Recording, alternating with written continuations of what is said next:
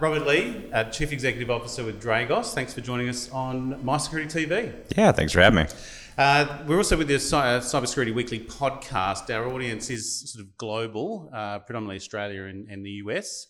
Uh, so most of them will know you, but uh, well, I hope so. That's like super pretentious. Like they know you. They, no one knows me. well, uh, once you, I think once you read your profile, it'd be surprising if they don't know you. Um, and I think you know, back from the sort of the National Security Agency days, uh, sort of late, sort of early 2010s and the like. And I think you got some notoriety when you went to Ukraine and you looked at the Ukraine Russia attacks in 2015, 2016. Mm-hmm.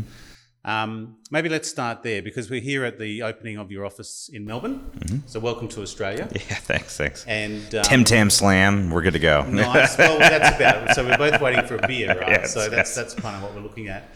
Um, and that's why I came down from Sydney. Yeah, that's the best reason. Yeah. Um, yeah. So let's start with with that.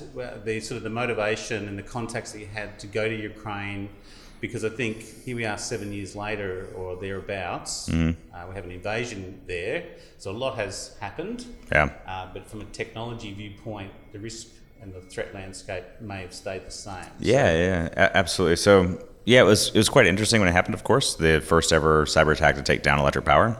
A lot of theory and, and views that it could happen, but when somebody is bold enough to do it, that's obviously concerning. And the interesting thing about the attack uh, that I kind of always look back at is a lot of the IT security best practices and so forth had nothing to do with what the attack was. Yeah. Our world of operations technology and industrial systems are very, very different.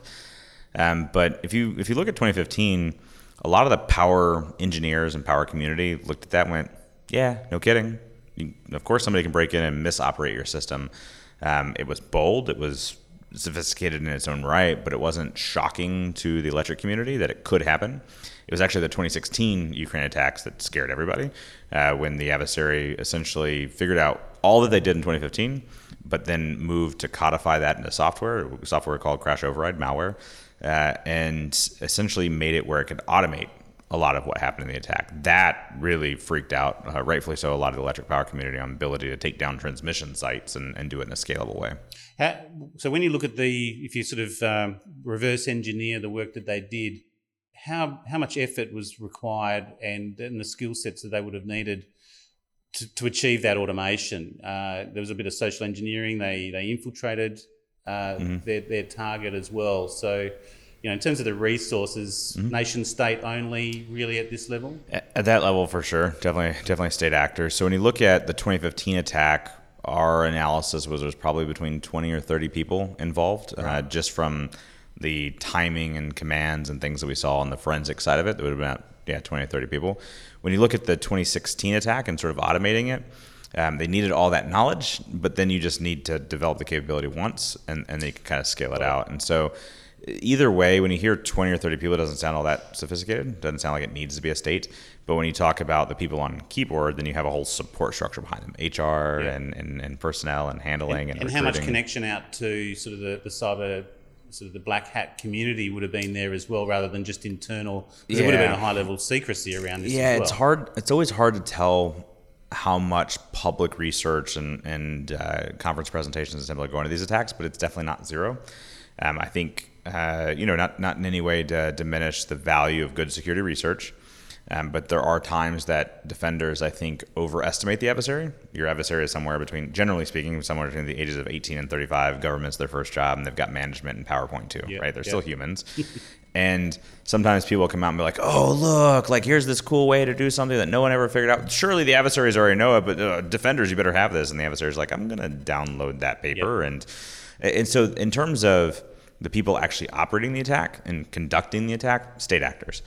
But did they probably benefit from research in the community and so forth? I'd, I'd be hard pressed to say that they didn't.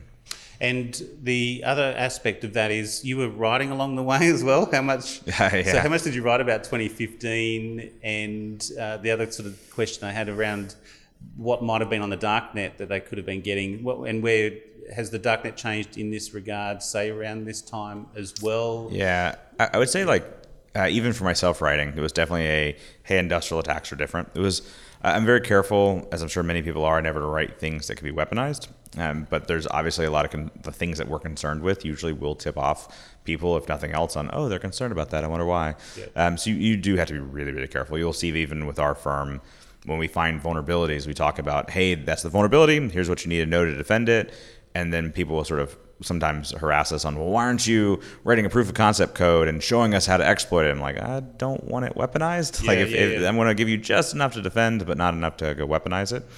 Um, but uh, in terms of like darknet and similar, I think we see a lot these days in terms of people having accounts and, and access. But in terms of the industrial attacks themselves and how to conduct them, not not really anything. Um, the, one of the interesting things about an, an like an OT cyber attack is you've got to have kind of one part cyber, one part engineering and operations, yeah. and it's and it's when when an adversary is just doing cybery things, I really don't care if they're just a good engineer; it doesn't really matter. But if they hit the balance between both those things, that's when we get really really concerned. That's when you get your Stuxnets and and something like yep, crash like override, Trisis, kind of all those various things. When you see that something has been developed by somebody that not only understands the control system but also understands the operational environment and the engineering to which it would be deployed in, that's those are those state level capabilities that you brief the White House about. And would you generally say that they have to have some sort of physical access as well? Is that you don't have to. You could. Yeah. You definitely could. We haven't seen any uh, cyber attacks on industrial systems that there was an intentional insider. Maybe somebody carried something in, but not yeah. not necessary. Um, there are some scenarios that we think about, especially in like the nuclear power sector. Yeah, um, comes up. But outside of that, it's really just the remote access is there. The environments are connected up way more than people realize, and so it's cyber things, but it's then a, an element of engineering workstations and engineering drawings and human machine interface screenshots. And you, you can collect all the information digitally. Yeah, a lot of that is open source, right? Yeah, but it's putting all that together. Absolutely. Yeah. I mean, even if you look at like the electric power system in Australia, there's a lot of open source information that the regulators are forcing the power companies to provide so that it's more equitable for you know small companies to be able to connect renewables and so forth. But a lot of that information is very useful from an adversary perspective as well. And even in the environment, all the PLC data sheets are all available. Yeah, and, this is yeah. One of our researchers, Reid Wightman, I think had like the funniest quote ever. Was like, when you're hacking you know, uh, IT system. You got to fuzz it and research it and throw code and try to exploit it, look for crash dumps and everything. He's like, you want to hack a PLC, just read the manual. Yeah, you know, it's yeah. just there's a lot of native functionality there. And they often have uh, sort of the, the, high level interface uh, documents out there as well. So yeah, absolutely. What, what they are talking. Yeah, if to. you the the ability to get access to industrial systems and the ability to understand control system is actually really trivial. Yeah. The ability to do the types of attacks we're worried about is extraordinarily complex. And so that's always kind of the nuance where I'll get in front of people like, oh, it's much harder than you realize. Like, yeah, and we're secure. Like, whoa, whoa, whoa, whoa, whoa. Yeah, I didn't yeah, say you're secure. I just said like it's really hard. And the um, number of vulnerabilities, even that comes across my desk from new PLCs coming onto the market, is it just too hard to achieve 100% secu- well, when I said it's uh, impossible yeah, often, yeah. but is it just too hard for them, or are they just too quick to come to the market? Or yeah, I, I, testing? I, I, don't. Yeah, I think it's a lot of like the testing and so forth. So, um, we are we have controllers rolling off just as you said the factory floor that have the same vulnerabilities that have been in there for the last 10 years yeah. and so where i try to provide the balance is there's a lot of vulnerabilities that are just pointless in industrial security. I mean, we when our Intel team looks through the different vulnerabilities that release each year, we find that only about four percent of them really matter. And so the the OEMs, the original equipment manufacturers like a Siemens, Honeywell, Emerson, whoever, get beat up a lot about vulnerabilities that don't actually impact the operations at all.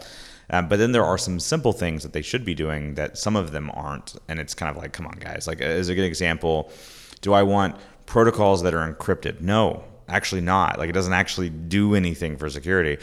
But do I want you to use encryption to digitally sign your firmware? Yes, please yeah. do that. And so, uh, can, eh, can, I have consistent logging across a control system? Oh my gosh, it'd be amazing. But do I really care that there's a privilege, privilege escalation vulnerability on a PLC? Not really, because that's not the point. And so.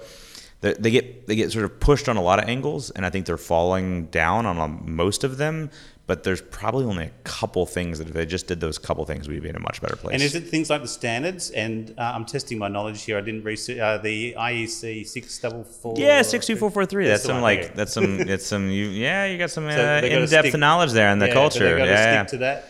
Yeah, so that, that's actually part of the problem. So 62443 is actually a great standard, um, and you shouldn't build your security off a standard. You should build your security and map it to a standard. But um, what we find for the vendors is like sometimes for their RFPs and so forth, a customer will just like staple 62443 to a guide and they'll be like, comply with this. And it's like, what? That's not what that's there for. So for your original equipment manufacturer, it's really hard to do that. And, and, instead of, hey, here's the three or four things that are really important to us.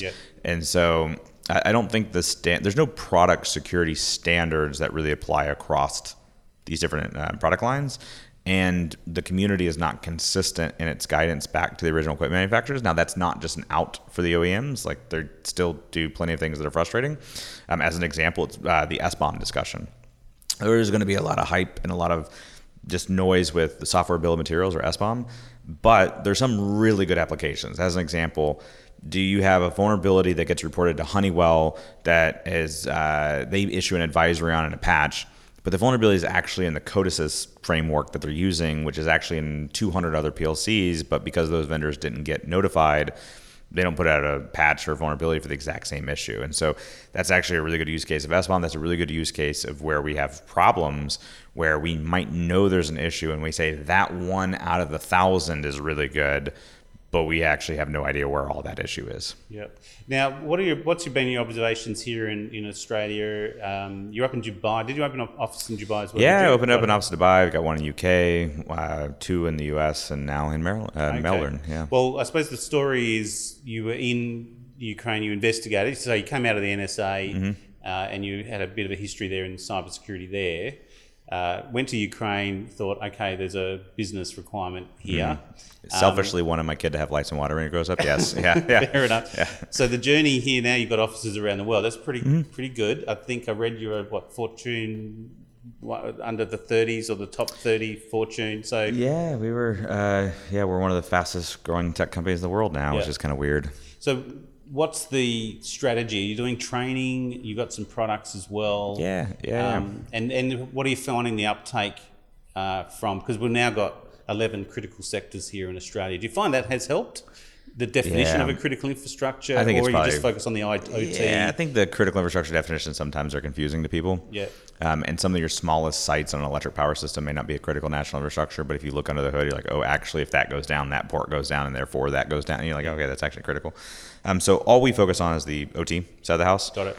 I think the IT networks of power companies are really important to someone else. I couldn't care less about them. like I just care about your substations, your, your mines, your ports, and so forth. Um, and uh, as a company, we're a tech company, and so we create software to help people get an understanding of what's in their environment and be able to detect threats and so forth. But we also have our services team that responds to attacks. We get called in a lot, right. and our intel team that analyzes and kind of puts out these reports. But the other things we do, like the training, is just really be a good partner. So we don't make money on the training classes. It's not a good business line, not scalable. Uh, but if we're going to come and open up an office in Melbourne, I don't want to just say, "Here, buy my box." Yeah. You know, it's always people, process, and technology. So I want to be able to transfer knowledge. Yeah, well, you've got a nice training room here, and mm-hmm. I'll we'll have some photos on the show notes. But who do you normally deal with? This is something I do consulting as well. I know there's a, a consulting firm here uh, that uh, I'm aware of. So I'm just wondering, who do you normally deal with at the client facing? Because are you dealing with the, the process engineers or oh, are you yeah. dealing with new security teams that have been created? Because mm-hmm. in my experience, say with uh, utility services and the like, they're often just bringing people in going, hey, you're now responsible for security because we've got a new yeah. infrastructure built out. Yeah, so generally speaking, OT security is a board level topic around the world right now. Was yeah. not that way five years ago, but it is made it up. I mean, hell, even the World Economic Forum is talking about OT security, which is like yeah. wild and amazing. Um, so it is a board level driver, but it's oftentimes getting passed off to the chief information security officer. And so it's the traditional security side of the house. But even if they decide on a plan, if it's not done in coordination with operations engineering, that plan's not getting executed. They can choose a vendor and go buy a bunch of boxes. It's not getting deployed in that site. Um, so oftentimes, even though we're a tech company, we, we do the services to try to come in and help them bridge that gap. And uh, uh, sometimes we joke around that it's kind of like marriage counseling on, yeah. hey, there is reasons to do security, but no, it's not other crap. I so mean, you do you do yeah. find you're still dealing with IT, OT, yeah, teams that Yes. you need to bring them together. Yeah, for sure. And and again. I've I mean, hell, I've responded to more power outages from well-intentioned IT people than Russia, China, Iran combined. So it's not like the operations side of the house doesn't have a really good point of view of like you aren't really prepared to come into Yeah. this rail site. Please don't do that. Um, but at the same time, the ones that push back go, yeah, we're not a target anyways. And you're like, no, no, no, stop, stop. Yes, yes, you are. We we need to do the security of it, but no, we don't need to do all the IT security controls. Do they? Do you find that they struggle with the um, the, the risk? You know, the, the you got the CIA for the IT, Mm-hmm. and then the more on productivity, uh, uh, reliability, and availability. Safety, yeah, definitely sa- safety production side, focused. Of course, is is that's they they they always talk safety rather than security. Yeah, for sure. And I mean, you definitely see that, but I think It's changing. Do you think they're aware it's, now? It's absolutely becoming more aware. And for the operations side of the house to understand that there's security people that understand the mission of the site and understand the industrial operations and not just IT security controls, they're more welcoming in. You know, there's friction on both sides. I walk into a company and and like oftentimes these days it's surprisingly both the IT and OT side of the house are aligned. Um, then, then they're just looking for help to go to the next level. Sometimes you'll walk in, they're, they're misaligned, and it's a 50 50 on nope, the operations side of the house are being jackasses here. Nope, the IT side of the house is being jackasses here. It's, it's just kind of a flip that's of what a you need a consultant to come in and go. Yeah, and it's yeah, and it's also again just like knowledge transfer. It's not like FUD and like oh you're gonna die. We need blockchain and no no no no stop. Just hey we should do this work because of our industrial environments Yeah. are changing. There's hyper connectivity these days. Let's let's be thoughtful about this. And they do, they struggle with the resources as well because they Oh, have for sure. big environments. that Well, that's actually probably one of the most interesting things in Australia, and it's very similar to the U.S., but probably the messaging is a bit different. Where, um, so the Australian government's doing a really good job of putting out legislation focused on SOCI and like trying to trying to say yes, there's critical infrastructure sites you need to do something, but they're kind of communicating about the threat as like a level ten, which is probably appropriate for all the stuff we're seeing and conflict in Ukraine and everything else. Yeah. But then the legislation is pushing for things at like a level two, and and if you're in an oil company or a port, you can deal with that because you're you've got the money to do it one way or the other. If you're at a utility, you know, gas, water, electric, you are regulated by your various state institutions about how much you're allowed to spend. So for the utility, they're like, yeah, we believe the threat's a ten, but you just told us to only spend at a two. So you tell us what you want to do. And so it's the same thing in the U.S. where government's like, why aren't you doing more? And then the utilities are just like, go talk to the Public Utilities Commission that regulates how much money we can spend. Yep. And until you get the public uh, sort of aligned with that, it's difficult. I mean, and, and it's, I'm not trying to put it down at all. Like sometimes power companies have not done the, the right things either, but try to go to your layman person in the community and say, hey, I want you to pay 20 cents more on your electric bill because Russia. That's. That's just not a conversation that carries very easily. And they, they have to, you know, the, the amount of number of controls that they can implement as well could be overwhelming. They don't have to do oh, all Oh, yeah. of them, and if they do them more strategically, they can get more For bang sure. for their buck. There's right? like there's I don't know 40 or 50 things you can do in IT. There's like Yeah. five, maybe six that you probably Yeah. should do in OT. But when a company hears from one consultant, then the vendor, then the manufacturer, then the government, then a different government agency, and a different government agency, and a law enforcement, and an international standard and regulation. By the end of the day, everybody's saying just do these two or three things, and they're met like with like 20 different things to do from 20 disparate sources, Yeah. and they're like, "What do you want me to do?" What, what about from the black hat community? Do you monitor what they're doing, and are they changing or adapting? Do they see opportunity here, or is it just pure nation state? Yeah, so the main things that we see outside of state actors is the criminal actors on the ransomware side. And I don't think they're really going at the problem going, oh, that's a SCADA system versus a DCS.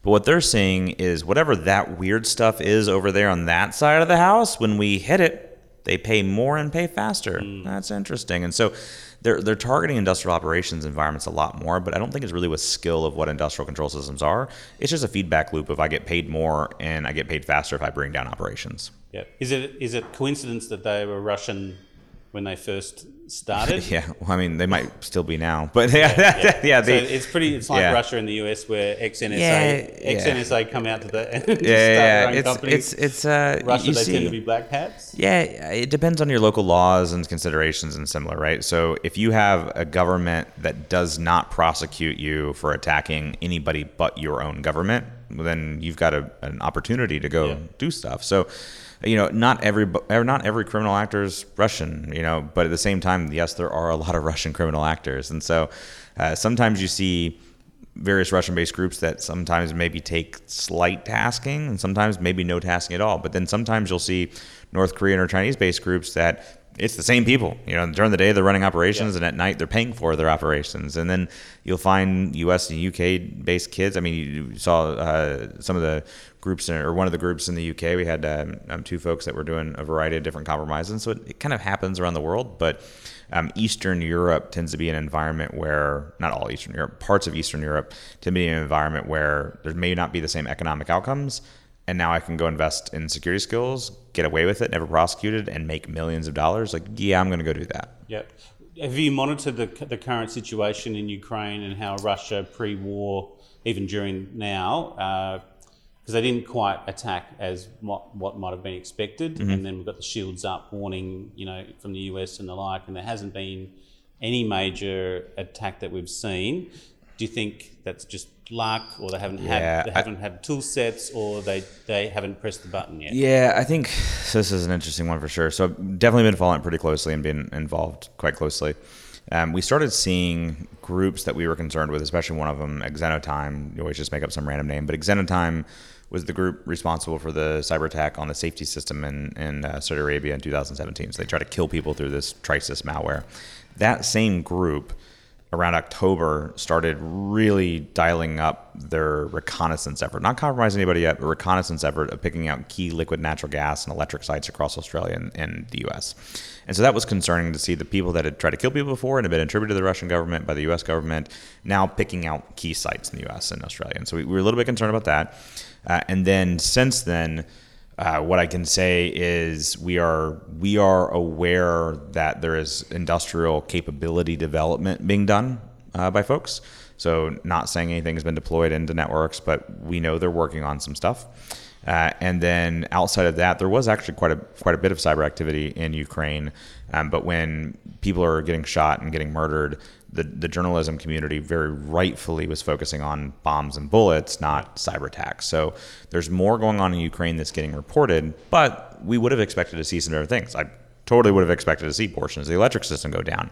And I don't know, I haven't been able to, um, you know, get Putin and ask him, but uh, one of the things that I think is a good hypothesis, not a fact, but just a hypothesis, is uh, if we are to take Western intelligence at face value, there was a viewpoint that Putin was so paranoid because of Western intelligence that he really didn't tell anybody they were going to war. You know, there was yeah. troops that went over there really expecting it to be a three day special operation. And you don't just like flip on cyber like it's a light switch. You have to do preparatory action and so forth.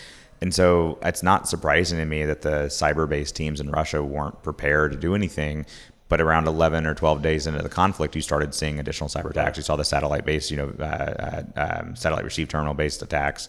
You started seeing the activity that you would expect. Um, but cyber tends to be a really good tool pre-conflict and kind of in the gray areas of conflict. But once there is conflict and bullets flying, it's not the most important so thing. You've also got an information war there. You mentioned satellites. Mm. Uh, we do a bit in space. What what any work you've been doing in, with satellite security? Yeah, so there's a lot of control systems in space, yeah, and, and, they're old. Uh, and they're old. Uh, but the, most of the concern tends to be on the sort of the backbone of the communications for it, and on the ground receive stations, ground terminal units, uh, VSATs, things like that. and I think that that's pretty classic OT security on those sites. On the satellites themselves, obviously a lot harder, but I don't. Even though there are control systems, it's really not just an OT network. Yeah. So so product security in IT tends to be really important. Product security in OT is really not the most important thing. When you're looking at satellites, reducing the functionality on that satellite through things like product security can actually be really helpful. Okay.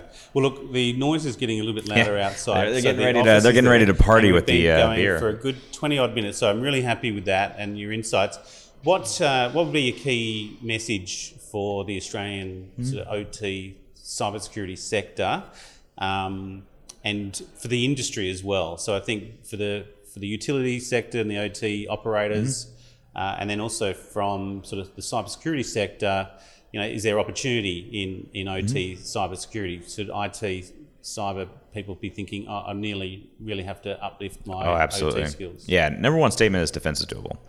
We always sit around and go, "Oh my god, it's so bad." Attackers do this, attackers that. Like we define the landscape. You can you can really do this well. and We've seen companies do it well. Number two is again, there's only a couple controls that you really need to get right. Don't come into OT security with all your IT security biases and throw in standards and frameworks and be like, "Why is that on Windows XP?" That's not what makes the lights blink. Don't don't over focus on things like that. Uh, And number three is like the water's warm coming over. uh, if you're if you're coming in humble and hungry and you want to help out, like the operation side of the house welcomes you.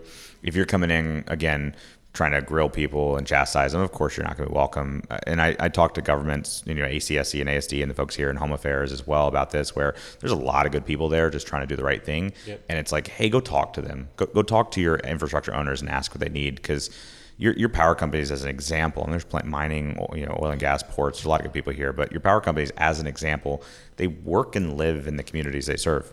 They want the lights to stay on as badly as you do. Don't vilify them. They're busting their ass. But how do we get them the resources to be successful and focus them on the couple things they need to do, not all the things that we just think are good ideas? So you would, and maybe the final question would: You've been welcomed uh, by sort of government. You've you've met with ASD, ACSC, yeah, yeah. and, Uh, uh, yeah. And it's I've been you know look I've I've come to Australia many many times and um, I've always found it to be a good community. One of the reasons we're here is not I mean if we were a smart company I would have gone to Germany before we went to Australia. Okay. You know just from like a market sizing. But there's a good community here and they want to get the mission done and I want to partner with people like that. But um, hell I've had I've had dinners with everybody from Malcolm Turnbull and, and talking about the previous you know approaches to home affairs and ASD and ACSC to power companies and so forth and ports. I mean you you just you've got an amazing community, but we all have to appreciate that we are behind not because anybody did the wrong thing, but we're behind because the landscape is changing. Yep. Now, for the protection of our people and our national security, we got to go figure it out. Nice. Well, Robert Lee, Chief Executive Officer with Dragos in Massachusetts, normally. Ah, Maryland. Maryland, normally. It's an M and it's America. I That's fine. know. I've Like only been to San America. Yes. I've been to America. I went to New York one time. Yeah, no, Yeah, okay, all right. You're all the same. But on, and on that note, we'll finish it. Thank you very much for joining us. Thanks for having I'll me. say the Cybersecurity Weekly podcast just in case the videos don't work. yeah, thanks so much. And thanks, Robert. Cheers, Appreciate mate. it.